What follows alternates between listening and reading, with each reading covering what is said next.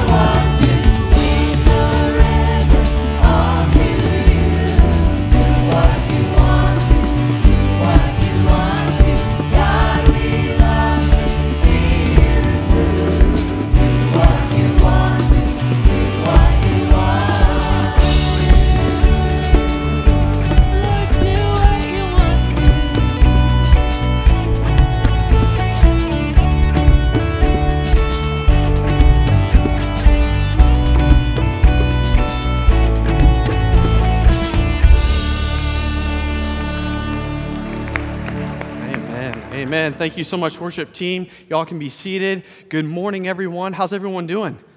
Good. Man, I hope you guys were listening to that song, because that's our prayer this morning. We want God to, his presence to be in this place today. We want to be sensitive to his presence. We want him to do something incredible today, right? We want to see God move amongst our people and really speak to us today. And I hope that's been your prayer, and I hope you came expecting, because we believe God is going to be here with us today in this place. It's so good to see everyone. I hope everyone's had a wonderful weekend. It's so good to see you back here at Cavanaugh Church with us and as a church family. I hope you've had some time to fellowship with one another before service and be able to catch up with one another. It's good to be with the family of God. There's so much going on here at Cavanaugh Church throughout the week, and we want to make sure that you're in the know. So if you haven't already, we have a Cavanaugh Church newsletter that goes out every Monday. We want to make sure that you're signed up for that. You can do that on these back iPads. It's just your email, and it'll be there to you tomorrow morning. And then also, if you want to talk to someone about other classes and things that are going on throughout the week, we would love to meet you outside these back doors, both places, to be able to tell you about our Wednesday night services, C groups, and everything else that's going on throughout the week. But if you're a guest and a first-time member, again, we want to welcome you this morning. Again, we're so thankful that you're here. There's a little Connect card in the chair back in front of you. If you just fill that out and right after service, take that out to this back table. I will be there personally. I want to meet you. I want to meet your family. Share with you about what's going on in our church, and then we got a little gift for you, a Chick-fil-A gift card, best place in town, and several other things that we want to give you about our church, all right? Love you guys. Been praying for you all week. I'm just going to ask you now to stand. We're going to ask God's blessing on our services today, okay? Great to see you. Let's pray. Lord, I love you, and again, thank you so much for bringing our church family back together, God. Lord, we're ready for you today. We're ready to hear you, so Lord, help tune our hearts to you. As our pastor brings the message today, God, give him the words to say, the strength to say it. Thank you for the subject today, God. It's going to be awesome, God, but help us to become more like you, God.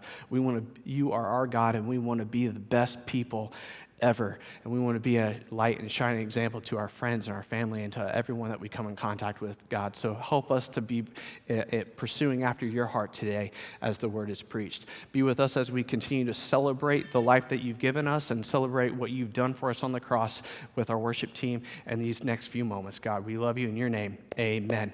Turn to those around you, say hi, and go Eagles.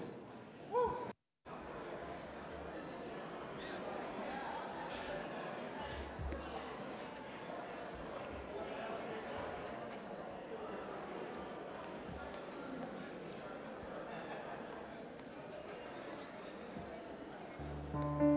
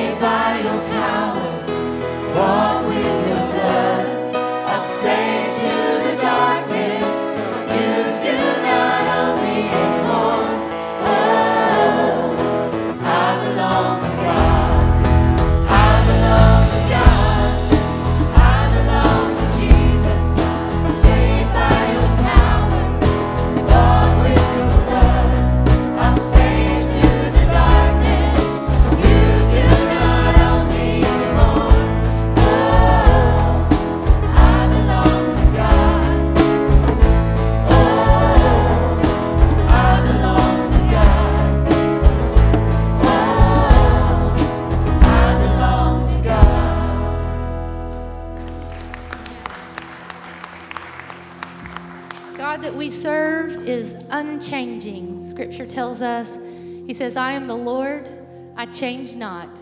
Jesus said, I am the same yesterday, today, and forever. Do you believe that? Yes. It's the same God. He is unchanging. And because we believe that, we can also believe that he is the same God who did miracle-working powers from the beginning of time. He can still do miracles and have that power, same power, today. So whatever it is that you're facing, he is the God that can do the impossible. Man cannot, but he is the God who can do anything. So whatever it is that you face today, don't lose heart. Just trust in him. Give it to Jesus. He can do the impossible. That's right. Miracle power.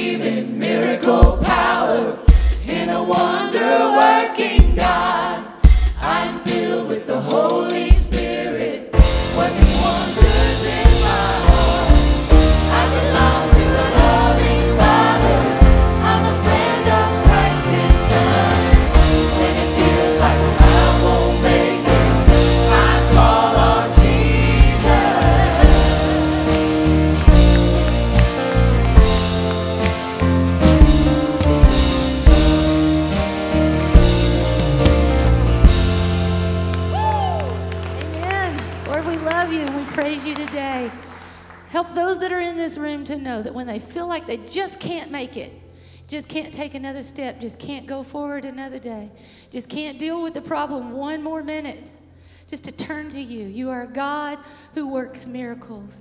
And we praise you, Father, that you have not changed and you are the same yesterday, today, forever. We praise you in this house today. All glory, all honor and praise goes to our miracle-working Father. We love you. In Jesus' name, amen. Thank you. You may be seated.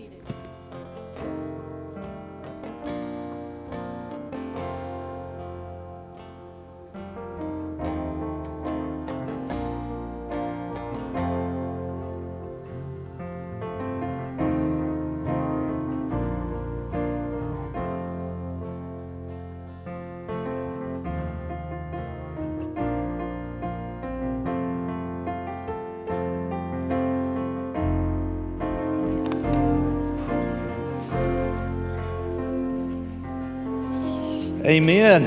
Amen. What a great song. Boy, I love that song. When you can't make it, all you got to do is call on Jesus because he can make it. Amen. Amen. Glad that you're here today. Tell you what, before I start preaching, I want to lead you in prayer. We're going to pray for two things. We're going to pray that God opens our hearts and our minds and receives the word of truth that he has for us today. I think there's a very applicable message that's going to be preached that you need to hear. Second thing I want you to do is I want you to join with me as we pray for the former pastor of Cavanaugh Church, Brother Carl Cheshire. Brother Carl was at Cavanaugh for 28 years, and this church would not be the great church it is had it not been for his ministry and his sacrifice and his hard work. I received a call from his son Philip this morning, and they had taken Brother Carl back to Baptist Hospital. He is on hospice care, and they're just trying to relieve some of the physical pain as he journeys from this life to his new life in heaven. So would you pray with me today for Brother Carl, his family, and also for our hearts that we receive the word God has for us. Heavenly Father, I love you so much, and I thank you, dear Lord, for this awesome church that we are a part of. Lord, truly, this is my church for life. I love Cavanaugh Church. I love its people. Lord, I love Brother Carl, and I'm so thankful for his sacrifice and his ministry that he spent here at Cavanaugh Church for 28 years. Pouring into these people and into this church. And I pray right now that your Holy Spirit would be with him. I pray that you would ease his physical pain, and he makes that journey from this life to his new life in heaven. I pray that joy would fill his hospital room. Lord, bless us in this room. I pray that as I speak on the outside, you would speak on the inside and change our hearts and our lives. And dear Lord, make us into the people that you have called us to be. We ask all this in Jesus' name, amen. Amen. One of my pastimes, one of the things I do weekly is listen to podcasts and also watch YouTubes of great preachers, all right? Maybe you don't do that, but I kind of do it. I get ideals and inspiration, and it speaks to me. And so I listen to great preachers every week. This past week was my Billy Graham week. All right. Do y'all know the name Billy Graham? He was a great evangelist. I don't think our world has had another Billy Graham since he's dropped off the scene. But what a great evangelist, what a great preacher. And so I've been watching little snippets of some of his sermons. And one of them, Jason, really stood out to me. And in this very short clip that I watched of Billy Graham years ago, probably in the 1960s or early 70s when he preached this, he said, this is what it takes for you to be a Christian. These three things have to occur for you to be born again and a believer. He said, most people think that a Christian is somebody who's a member of a church or attends a house of God weekly or pays their tithes or gives or reads their Bible. He said, those things don't make you a Christian. He said, that's the fruit of being saved. You do those things because you are saved. Here are three traits of people who are saved. He said, number one, they've made a choice. And I think it comes down to that. You've got to make your choice. of what you're going to do with Jesus. And maybe today you're going to have to decide that. What am I going to do with Jesus of Nazareth, Jesus of the Bible? It's a choice that you make, a conscious choice to repent of your sins and to invite Jesus into your heart. He said after you've made that choice, the second thing takes place. There is a change in your life. It happens from the inside out. Literally, the Bible tells us that we become new creations in Jesus Christ. The old has passed away. Behold, everything has become new. And can I just say to you, believers in Jesus, that change has got to occur in your life if you are a born-again believer. God changes you. You don't think the way you used to think. You don't talk the way you used to talk. You don't act the way you used to act. There is a change that has come over you. People will comment on that and say, "What's happened to you?" There's been a change in your life because they visually see it, they hear it. And if that change has not occurred in your life, you need to ask yourself the question, am I really saved? So again, going back to Billy Graham, I've been adding some stuff. His clip was real short, Joy, but I'm kind of filling in because my name's Willie. Not Billy, but Willie. All right, y'all didn't get that, did you? You make the choice, there's the change. But then he says, number three, you accept the challenge. You accept the challenge. It was Jesus who said, deny yourself, take up your cross and follow me. And that is the challenge for all of us who are born again. Or to put it as Peter wrote it in 1 Peter chapter 1, we are called to be holy people. So God's challenge for you today is for you to be holy. Last week we talked about being born again. Remember that? Jesus had a conversation with Nicodemus at night, and Jesus told Nicodemus, you must be born again. That is, you got to make that choice, and then the change comes, and you accept the challenge. And the challenge for today is that you be holy. God said, be holy, for I am holy.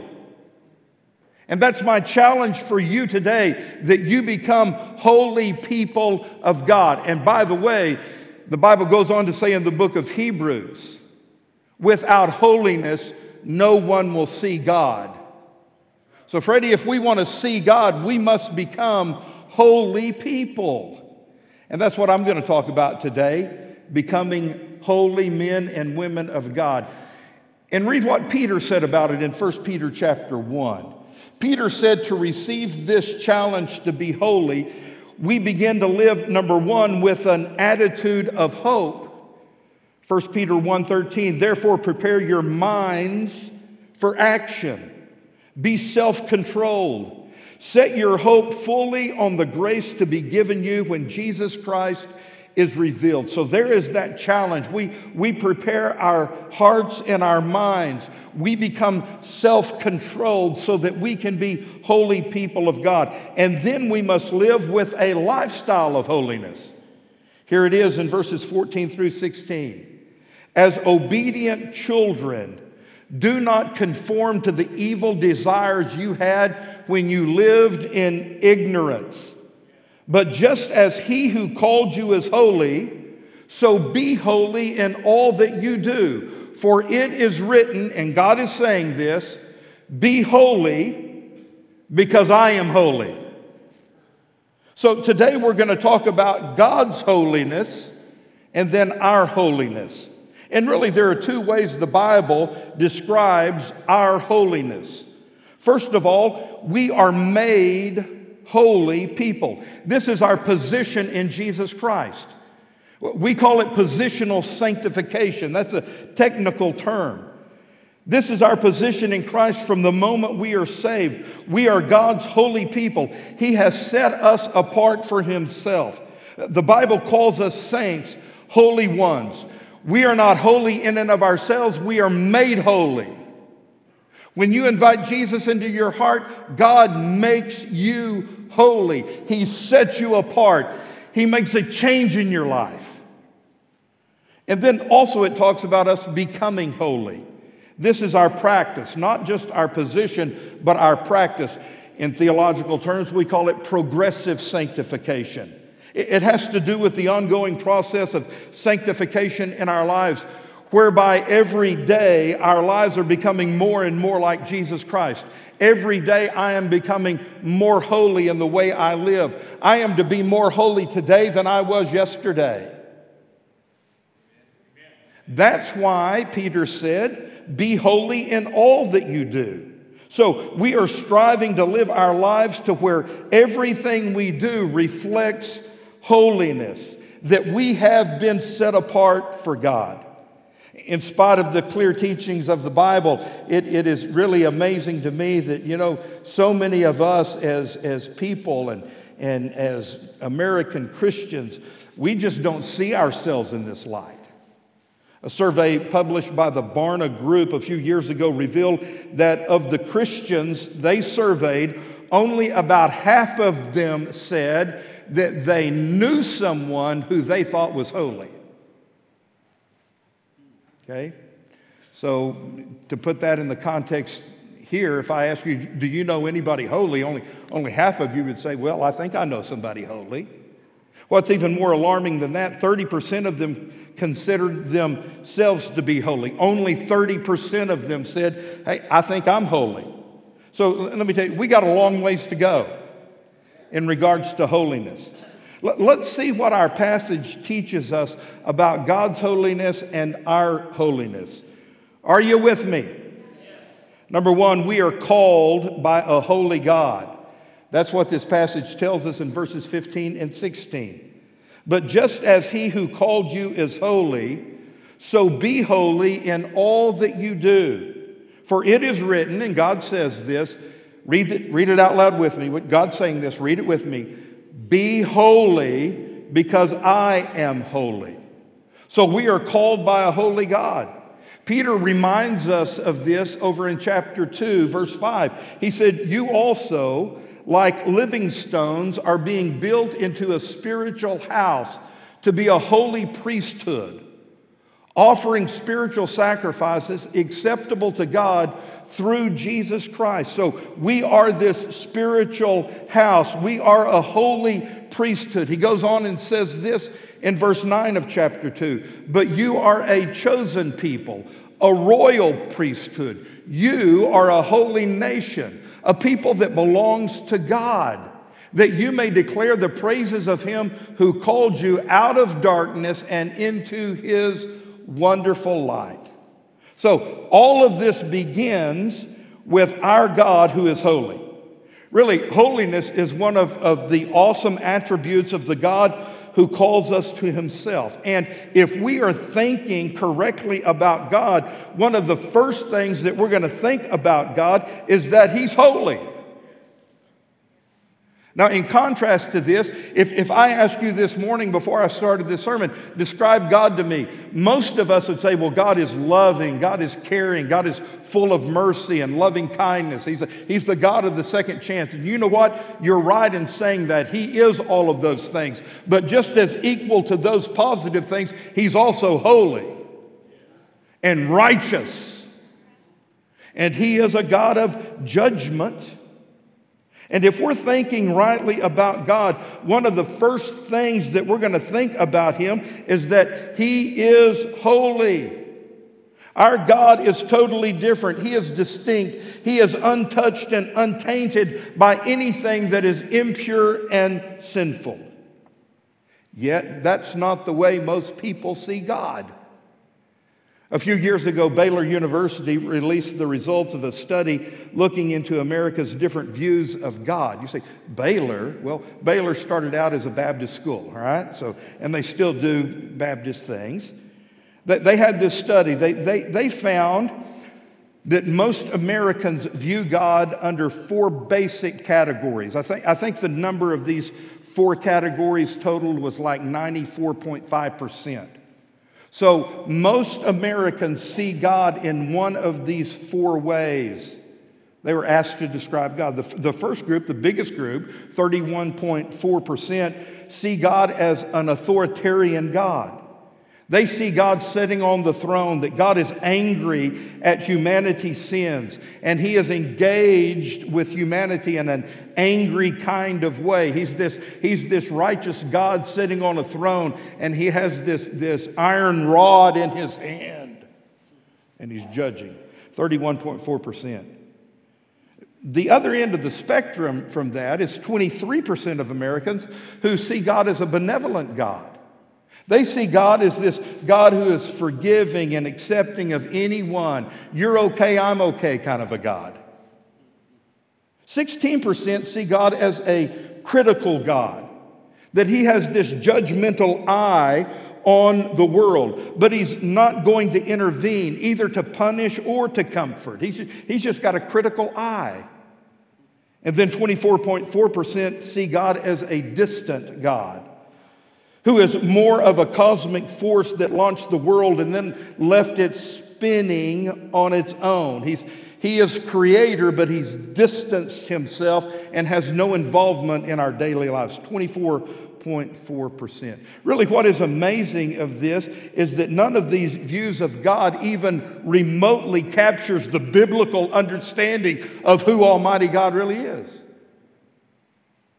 A.W. Tozer, in his book, The Knowledge of the Holy One, said, "Neither the writer nor the reader of these words is qualified to appreciate the holiness of Almighty God. Quite literally, a new channel must be cut through the deserts of our minds to allow the sweet waters of truth that will heal our great sickness and flow into our lives. We know nothing like divine holiness. Holy is the way God is. To be holy, God does not conform to a standard. God is the standard. And our holiness starts by the calling of a holy God on our lives. It doesn't start with us deciding that we want to be better or that we're going to be holy. Sure, there's a sense of determination involved on our part, but it really starts with the call of God on our lives from a holy God. And we've got to have that vision for who God is and what He has done in our lives. It's like Isaiah when he saw the awesome vision of God. We need to have that kind of vision of God in our own lives. You remember this. It happened over in Isaiah chapter 6. In the year that King Uzziah died, Isaiah said, "I saw the Lord sitting on a throne high and lifted up, and His train of His robe filled the temple. Above Him stood the seraphims. Each had 6 wings.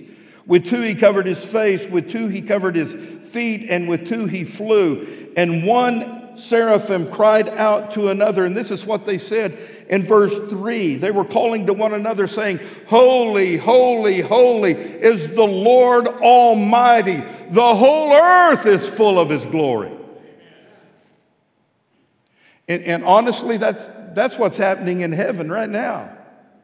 Angels are crying out, saying, "Our God is holy." And here's Isaiah the prophet. He steps into this worship scene in heaven, and he sees a holy God.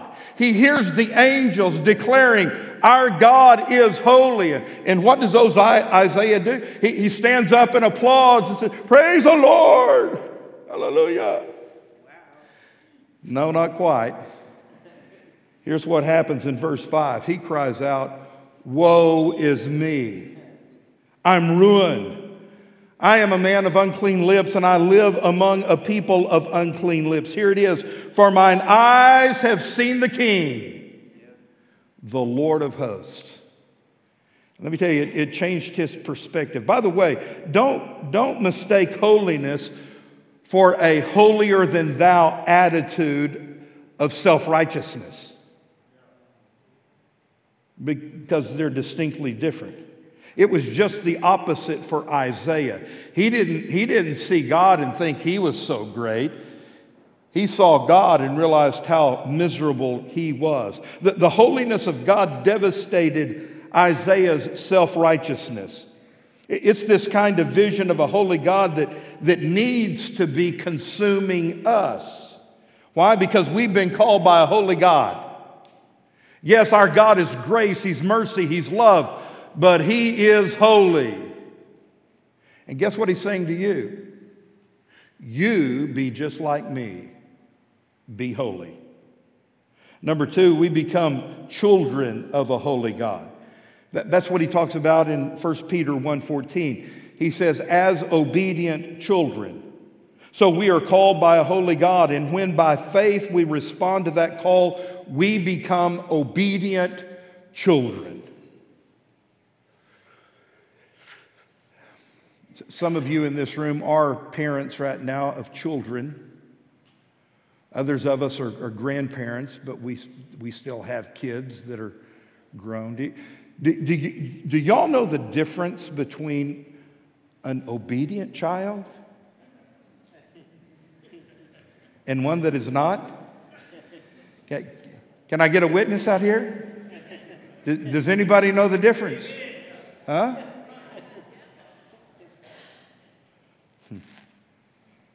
And here's what Peter is saying. We are called by a holy God, and because He is holy and because He has called us, we become obedient children. Literally, the word means children of obedience. We become children of a holy God, and our new nature is to now obey our Father. That's the opposite of the way that we were before we got saved. Look at Ephesians chapter 2, verse 2.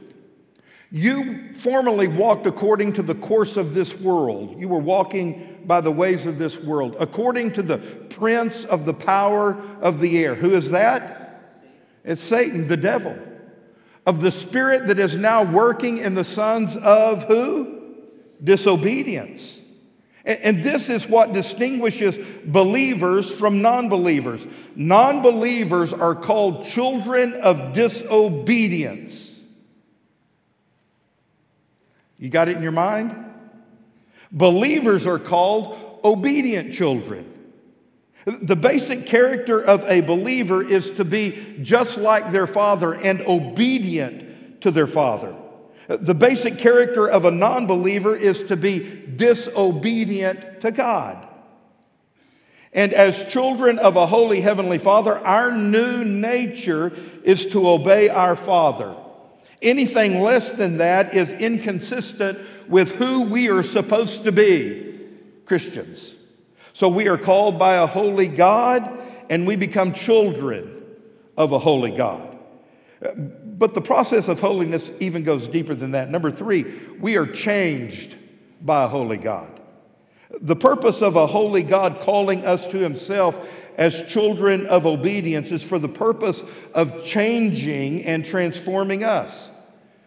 Peter says it best in verse 14, as obedient children, do not conform to the evil desires that you had when you lived in, say that word, ignorance. Look at that word, ignorance. Say, oh, preacher, you shouldn't be talking like that. That's incorrect to call anybody out there. That's mean. You're being mean. Well, it's the Bible says you were ignorant, right? That's what we were before we met God. You were ignorant before you met God. What does that mean? We lived in ignorance. We didn't know God. We didn't know God's word. We didn't know who God was. We didn't know what He expected of our lives. And in this state of ignorance, we are lost and undone in our sins. And we live life driven by what he called in verse number 14, evil desires. That's the way we lived our life. In ignorance, we lived by evil desires. The word describes our deep longings or lusts that are selfish and sinful. And these selfish and sinful desires are like a fire that burns inside of us, and it is fuel that is fed by this world. And this world is warring against our soul. Look at chapter 2, verse 11 of 1 Peter. Dear friends, I urge you as aliens and strangers in the world to abstain from sinful desires which war against your soul. And you know, man, you know what I'm talking about. You face that struggle every single day. Why? Because we live in a real world and temptations are out there. We see them visually. We hear them through our ears. We feel them in our soul. The world calling us to sin and to live in disobedience to God. Every single day. You've probably already faced that this morning. There is a war going on in your soul, but when we are called by a holy God to become children of obedience, the change begins to happen inside of us. We no longer conform to the evil desires we had when we lived in ignorance. Why? Because God has changed us. He has made us a new creation. Old things have passed away, and behold, all things have become new. That's why Paul could say in Romans 12:2, do not conform. And it's the same word that Peter used in 1 Peter 1:14. Do not conform any longer to the pattern of this world, but be ye transformed by the renewing of your mind, that you may prove what is that good and acceptable and perfect will of God. Now, how do we do that? Practically speaking, how do we do that? How does that change happen? How do we become holy people of God? How do we become more holy today than we were yesterday? Well, I think we can learn from one another. How has it happened in the lives of people like Billy Graham? How did it happen in the life of a young man by the name of William Booth? Do you know that name? He was the founder of the Salvation Army. And he was a man who desired and hungered to be holy. He genuinely wanted to be a holy person of God. And at the age of 20, this desire for holiness consumed him so much that he wrote out, this is cool, Jason, he wrote out a covenant with God. And I want to read to you the covenant William Booth wrote at the age of 20, simply because he wanted to be a holy man of God. He said this, I will, number one, rise every morning sufficiently early and have a few minutes, not less than 5, in private prayer. Number two, avoid all the babbling and idle talking in which I have lately so sinfully indulged. Number three, endeavor to conduct myself as a humble, meek, and zealous follower of the bleeding Lamb of God. Number four, by serious conversation and warning, I will endeavor to lead others to think of their immortal souls. Number five, I will read no less than 4 chapters of God's Word every single day. Number six, I will strive to live closer to God and to seek after holiness of heart and leave providential events to God. And number seven, I will read this covenant over every day, or at least twice a week. And then he said this, God help me. Enable me to cultivate a spirit of self-denial and holiness and to yield myself a prisoner of love to the Redeemer of this world. Wow. You know what, I think the gauntlet has been thrown out before us. We need to do something like that. If you really want to be a holy person, and you really mean this, and you desire this, and you want holiness because our God is holy, you need to make some kind of covenant like that with God. I mean, just sit down and think about it. Lord, what are the things that I need to be doing every day to make me a holy person of God? Ask God to help you make your own list, and then you just live it. We are called by a holy God to become children of a holy God and to be changed by a holy God. And then number four, we are consecrated for a holy God. Holiness means that I wholly belong to God. Did you get that? A little play on words. Holiness means that I am wholly, completely belonging to God. When something or someone is consecrated, it means that they are set apart for the use and purpose of a holy God. And here's what Peter said about that in verse 15. But just as he who called you is holy, So be holy in all that you do. Or as Philip's translation puts it, be holy in every category of your life. Every category of our life consecrated wholly unto God. Our thought life, our family life, our dating life, our educational life, our vocational life, our words, our bodies. It's all consecrated unto God. Why? Well, we need to remember what he said in chapter 2, verse 9. But you, raise your hand if you're a you, you are a chosen people. You are a royal priesthood. You are a holy nation, a people belonging to God, that you may declare the praises of him who called you out of darkness and into his marvelous light. So God's grand design is to make you holy. That's it. Be holy. So I got a question for you as I close. Is the greatest desire of your life to be holy, or is it to be happy? If your main goal in life is just to be happy, I'm going to tell you, real happiness is always going to elude you. Why? Because that's not the way God designed for life to work. But if you will make your main goal to be holy, just as God is holy, God is going to give you something far greater than happiness.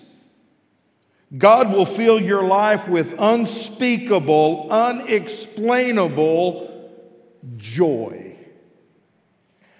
And his joy is a whole lot better than the world's happiness. So let me go back to my friend Billy Graham. What does it mean to be a Christian? Well, number one, it means that you've made a choice. You've decided what you're going to do with Jesus. You repent of your sins and you invite Jesus Christ to come into your heart. Some of you have never made that choice.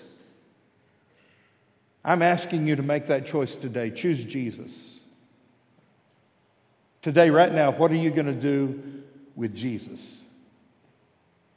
After you've made the choice and repented of your sins and invited him into your life, a change happens in your heart. It happens immediately. When you pray that prayer, Jesus, forgive me, forgive my sins, come into my life, the Holy Spirit invades your heart and God changes you. You literally become a brand new person from the inside out. What is it that makes you a Christian? It's that choice, it's that change. And then number three, you accept the challenge. And God has given us the challenge in 1 Peter 1:16. He said to you, be holy. You be holy because I'm holy. And then in Hebrews he said, without holiness, ain't nobody going to see God. So my challenge, my call, this invitation is real simple. Choose Jesus. Come today and make him the Lord of your life. And accept that challenge. Accept that challenge to be holy. I'm going to challenge you to come down to this altar and pray a real simple prayer. Lord, make me as holy as a saved sinner can be. Will you pray that today and mean it with all your heart? Heavenly Father, I pray in Jesus' name that you would speak to our lives. Lord, wherever we are on that journey today, I pray that you would call men, women, boys, and girls to yourself. We've tried to lift up Jesus, and the Bible says if we lift up Jesus, you, Lord, will draw people to yourself. And I pray right now you are drawing people to you. That there's going to be some who come and make that choice to follow Jesus as personal Lord and Savior. Some are going to experience that change that you bring through conversion, and that all of us would accept the challenge to take up our cross and follow Jesus, to be holy. Lord, help us to come and just pray that simple prayer from the bottom of our hearts. Lord, make me as holy as a saved sinner can be. Thank you for what you're about to do In Jesus' name we pray. Amen. Would you stand with heads bowed and eyes closed? As soon as you stand up, step out. Come on. God is calling people today. I know He is. I know He is. He's calling you. Don't hesitate. Don't wait. Come. Come right now. Come to Jesus. He wants to hear from you.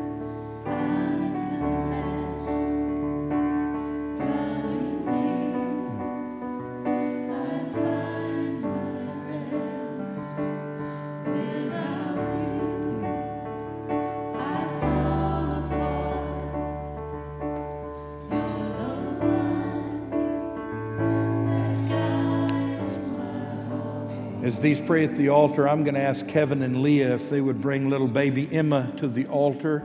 Emma's going through some physical issues and problems. She's been to Children's Hospital, and they have just given Emma to the Lord. They're trusting in the mighty power of God. If you'd like to come and pray with them today, you can do that right now. As the praise team continues to sing and God stirs your heart to come, would you come and pray? Join us here at the altar.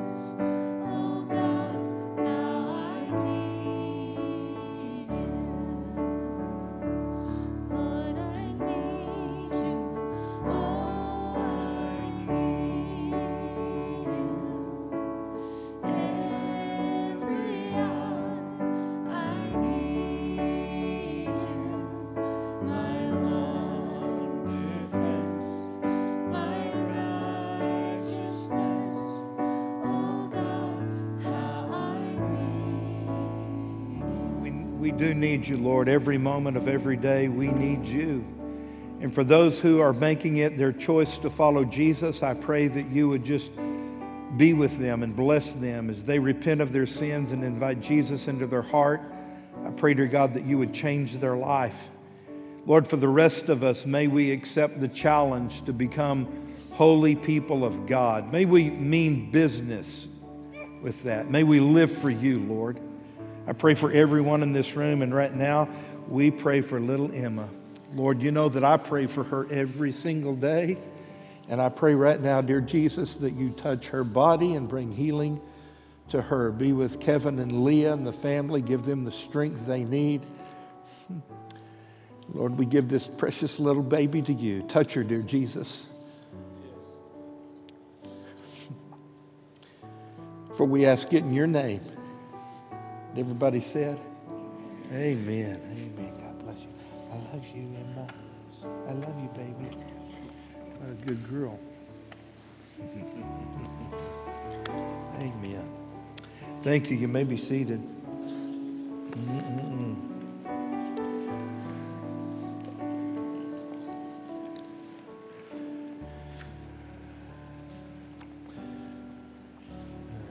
We serve a miracle-working God, don't we?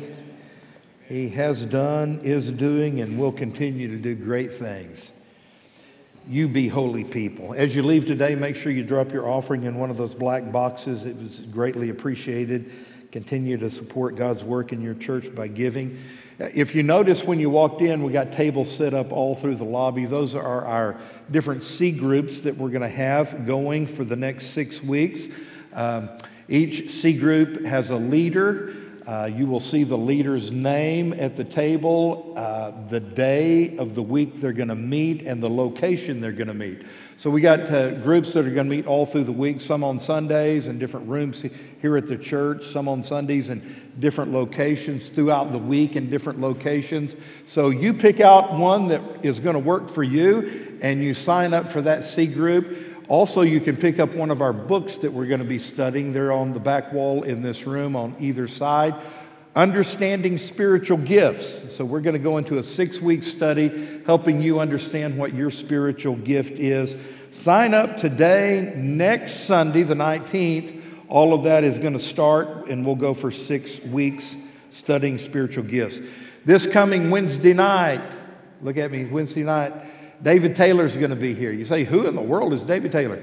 He is the executive director of Free Will Baptist in the state of Arkansas. He is a dear friend of mine, a great preacher, and he's coming to preach to our church. He's bringing his wife Debbie with him. And Debbie grew up at Cavanaugh. Back in the late 60s, her daddy, Wade T. Jernigan, was the pastor of Cavanaugh Church. And you may hear Debbie say Wednesday night, the best years of my life were spent at Cavanaugh Church. So come Wednesday for that. Then next Wednesday on the 22nd, we're going to have our annual church business meeting. So be praying about that, and we're going to give you materials beginning this Wednesday night for you to look at before that meeting. Ladies, if you signed up to go to Branson, I think a payment is due today. Heather Shelley is going to be at the information table willing to take that payment. Also, pray for our group in Puerto Rico. Johnny and his group went on Tuesday. They're in Puerto Rico right now worshiping with Pastor Jose. They've been spoiling those 31 kids at the school, and they're going to be traveling back the first part of this next week. Then the day after that, we've got another group flying down to Puerto Rico that's going to be doing physical labor. So pray for those missionaries in Puerto Rico. Keep praying for one another. Do pray for Emma. Pray for her every day. And I would appreciate you praying for Brother Carl Cheshire today. Pray for him and his family. I love you. Well, you know, I said that to the first service, and I had about 7 people say, I love you, Brother Will. I love you. Yeah, it's mixed feelings out there. I'm just going to keep preaching like I preach, even though those who are experts in church growth say, you don't preach sermons like that if you want to build a big church. People don't want to hear stuff like that. You need to hear stuff like this. We need to be holy people, amen? You need to be different than the people of this world. So get out of here and go be holy. See ya.